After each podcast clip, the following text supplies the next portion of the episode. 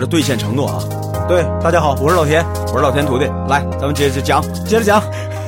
上回你说了啊，有人说你这个皮儿也太薄了，兜不住馅儿了。我这挺好听的，你让我听完不行吗？不行，不行，不行，不行，赶紧讲，赶紧讲，赶紧，赶紧讲什么呀？我赶紧讲。好了，上回你说了那个，呃，你需要证明这个从长安城找到万华店需要多长时间？你看啊，我这个人呢，几何学的特别好。这个几何有什么关系？我我逻辑性强，逻辑逻辑不是几何，所以呢，我的逻辑是这样的：结论是，刘宏是唐僧他爸爸。证明这一点的目的是，这才算一劫，这才能解释《西游记》里把这个叫做一劫。唐僧出世杀父，呃，这个，呃，实际上他是说是报仇，实际上是杀父，逼死母亲，这是一劫。为了证明这一点，我说了，首先我要证明刘宏是他爸爸。要不然就不是一劫了。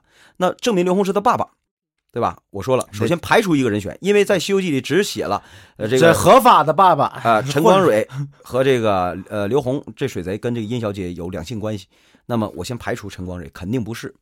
怎么排除他呢？我说了，时间对不上。嗯，上一集我提到了啊，上一集我提到了这个，因为在《西游记》的三十七回，唐僧自报家门的时候已经介绍过了。嗯，就是说打水贼，杀了我爸，占了我妈。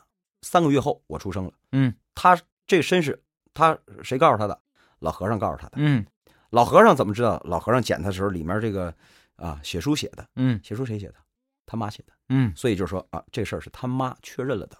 他妈，我没带的啊。嗯，你你你，他妈确认了。好了，那么咱们就说了，那么是不是这么回事呢？从距离上，我们就可以确认出来了。还是啊，呃，有人可能没听前一集，咱们简单复习一下。在陈光蕊和他妈妈从唐安城出发，长安城出发，一直到被杀这个洪江渡口，有这么几个，他们经停了呃几站啊。嗯，第一站陈光蕊的家，嗯，陈光蕊带着新媳妇儿回家见他妈，把他妈接上，走。第二站站的叫万花店，就是一旅馆，嗯，是吧？万花 hotel，不能是吧？啊，万花店肯定不是一个旅馆，它应该是地名，对，地名，对对对地名。啊！但是他住的肯定是万花豪跳，那那啊是吧？哎，这个，然后呢，把他妈安置在这儿了，告诉他妈，我呀，呃，带着你走太慢了，我这个皇上这个皇命在身，我来不及，我先去赴赴任，嗯，然后我派人回来接你。临走之前，给他妈留了一个大概是一个多月的盘缠，嗯，一个月左右一个月的盘缠，也就是说，从万花店到江州来回就一个月。说了吗？我去了，派人回来接你，然后留了一个月盘缠。嗯，好了。那这个这个点我们就已经明白了，嗯，对吧？那么也就是说一个月。可是按照之前咱们推的话，如果唐僧他亲爸是陈光蕊的话，他至少现在需要七个月的时间。那也就是说，这留给前面这段路的路程，就是你必须满足六个月了，就是这个道必须得走六个月。哎，从长安城到万花店，你必须得走六个月了，否则这时间就对不上了啊。然后接下来咱就研究，那这个。到底这个长安城离这个万花店有多远呢？有多远呢？有多远呢？有多远呢？还是在这个第六回、第七回中间这个附录啊？附录里介绍了，介绍了唐僧得知自己的身世，那时候好像还叫玄奘呢。嗯，对，知知道自己的身世之后啊，他先去的万花店。嗯，他原来以为自己是个孤儿，老和尚告诉他，其实你不是啊，你还有一奶奶在世。他跟李铁梅不一样，那是亲奶奶。对对对对对啊！李铁梅那个奶奶不是亲奶奶，爹也不是亲爹，这是你亲奶奶。你跟李铁梅同志不一样啊！你赶紧回去找你奶奶去。按你这么说的话，这奶奶也不是亲奶奶，是亲奶奶，对吧？怎么？你看，你都说陈光蕊不是他爹了，不是啊？你 对，后来证明不是。现在还是他亲奶奶。对对对对对。那这老和尚说了，啊，这个你赶紧回去找。他回到这个店里，对吧？嗯。见到自己奶奶之后，临走之前呢，原文写了，你看。这个玄奘领婆婆到刘小二殿内，嗯，又将盘缠与婆婆道：“我此去月余就回。”后面他他要去哪儿？后面交代了，他去哪了呢？他从万花店出发，他去到了京城，找到了他的外公，然后然后他的外公啊发了六万御林军呐，嗯，去的江州，把刘洪给灭了，然后。然后又回去找她婆婆，是不是这意思？对，你懂了吧？合着这么一个来回，就是月余就够。我此去月余就回，月余啊，就是他得先到京城，找到外公把这事儿说了去，外公江州派人再去江州，去把那个刘红给那个抓住，灭了，然后他再回来回来找他婆婆。找婆婆，一个月就够了，一个多月左右，大概就是。嗯所以你想想，我明白了，就是说，懂了吧？嗯，就是说，从 从江州到这个京城，来回也就一个月 都不到，多说俩月。就陈光蕊不可能比他儿子走的还慢，对不对？对啊，因为当时是那个要他上任去，他赶得特别急。对，嗯，我我就是半个月都没有，也就是说，懂我意思了吧？明白了。单程从你看，咱们算的是万花店到京城，京城再到这个江州，江州再回来一个月就够了。嗯我们现在只想知，我们不需要这么复杂，我们只想知道从长安城到江州需要多远，才需要一不到一个月。不到一个月，好了，那么他俩从长安城出发，遇到刘洪的时候都没到江州，那个时候怎么的就怀了七个月孩子了？你说陈光蕊能是唐僧他爸吗？这不是明显的大漏洞吗？对，要这么看来的话，这个时间上的这个问题真是没有办法去给他那个给他解释得了，真是解释不通了。各位听明白了吧？也许这个地名干扰着，我就算我啰嗦啊，我再给大家举个例子，打个比方，我是沈阳人，从我们沈阳出发，从我们沈阳出发，啊，到哪？到北京，啊，到了北京呢，接下来呢，我奔这个天津，嗯，去天津卫，然后去到上海啊。假如说，我们就把这个哈、好比我们这故事里的这，我们这沈阳就相当于当初的啊 西安哈、西安西安对吧？长安城。接下来呢，这北京就相当于这个婆婆家，嗯然后呢，这天津就相当于这个万花店，嗯最后那个江州就相当于上海。嗯，但是这中间还得加一渡口，比如说我就给它加到了这个秦皇岛、啊，行，北戴河不对，哎那不对，哎那不对，得往南去。连云港，得往南，得得往那边去。对，你想想，好家伙，实际上按他这说法，从沈阳到上海都不到一个月，往晚往晚一个月，对吧？啊都不到一个月。然后我走到一半的时候，我就已经怀七个月的孩子了。你说他出发的时候肚子大没大？你说你说大没大？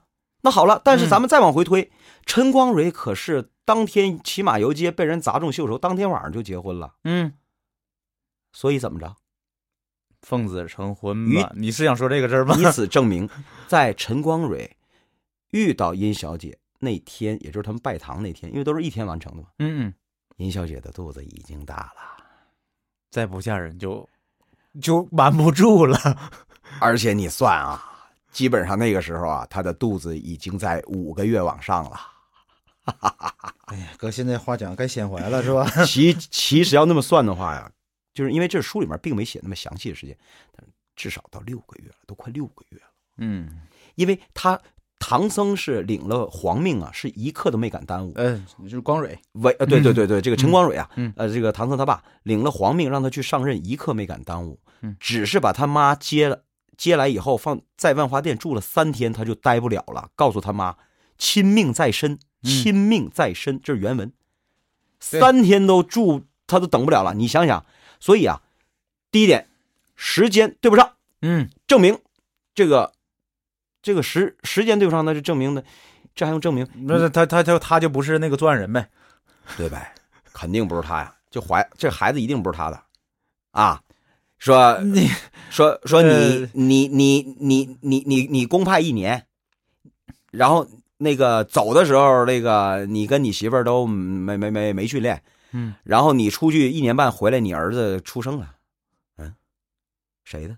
肯定隔壁老王的，就是这么个意思，时间对不上。但是你看哈啊，就算我接受你这个结论啊，我没有办法接受你另一个结论。你，听我说完呢，嗯至少我第一阶段的目的达到了吧？嗯排除了陈光蕊是唐僧他爸的可可能性，因为什么？时间对不上，嗯而且可以确定的是，呃，陈光蕊跟他这个殷小姐跟唐僧他妈结结婚的时候，殷小姐的肚子已经大到了六个月了，显怀了。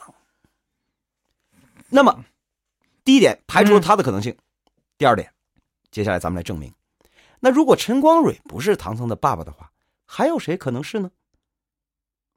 嗯我我之前说了，书里面写了跟这个殷小姐发生两性关系的就俩男的，一个是陈光蕊，一个是这刘红。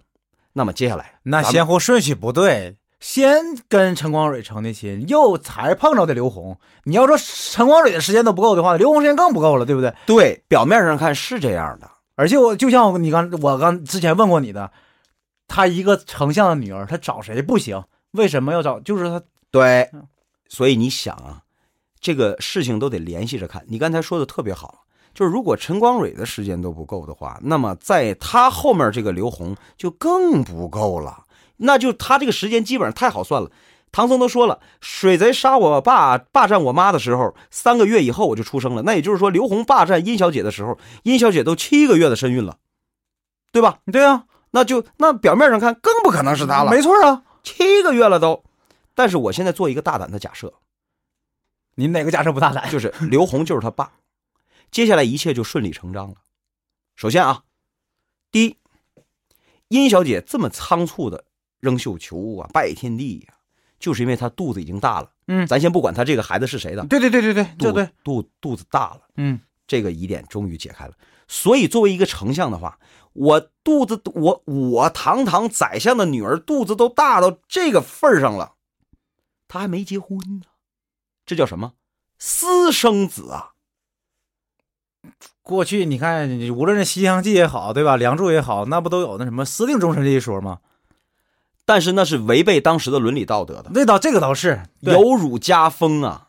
那就把孩子的爹找来成亲不就完了吗？你想啊，他挺着七个月的大肚子啊，六六六个月啊，嗯挺着六个月的大肚子，他去抛绣球，只有一种解释，这种解释才是合理的，嗯，就是殷小姐不能和孩子的亲爹结婚，或者是他不知道孩子的亲爹是谁。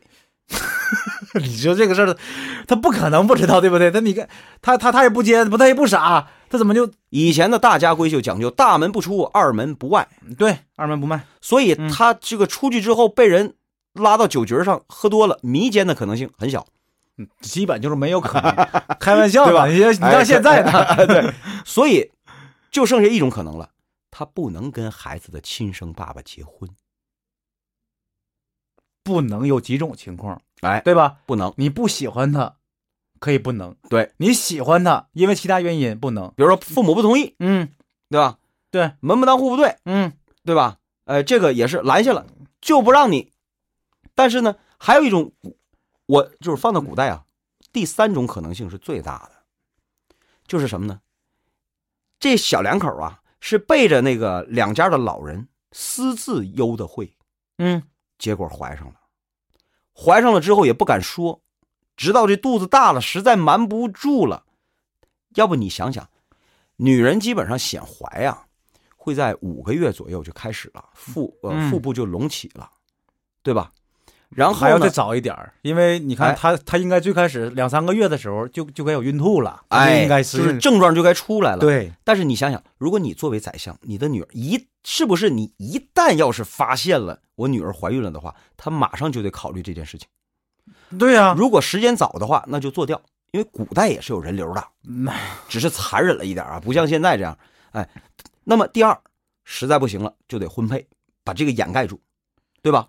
哪有那么麻烦？我不说了吗？你就把孩子爹找来不就完了吗？就是你俩不是不是，嗯你听我说呀，嗯，你听我说，逻辑是这样的，就是父母在知道这件事儿，肯定是第一时间采取措施。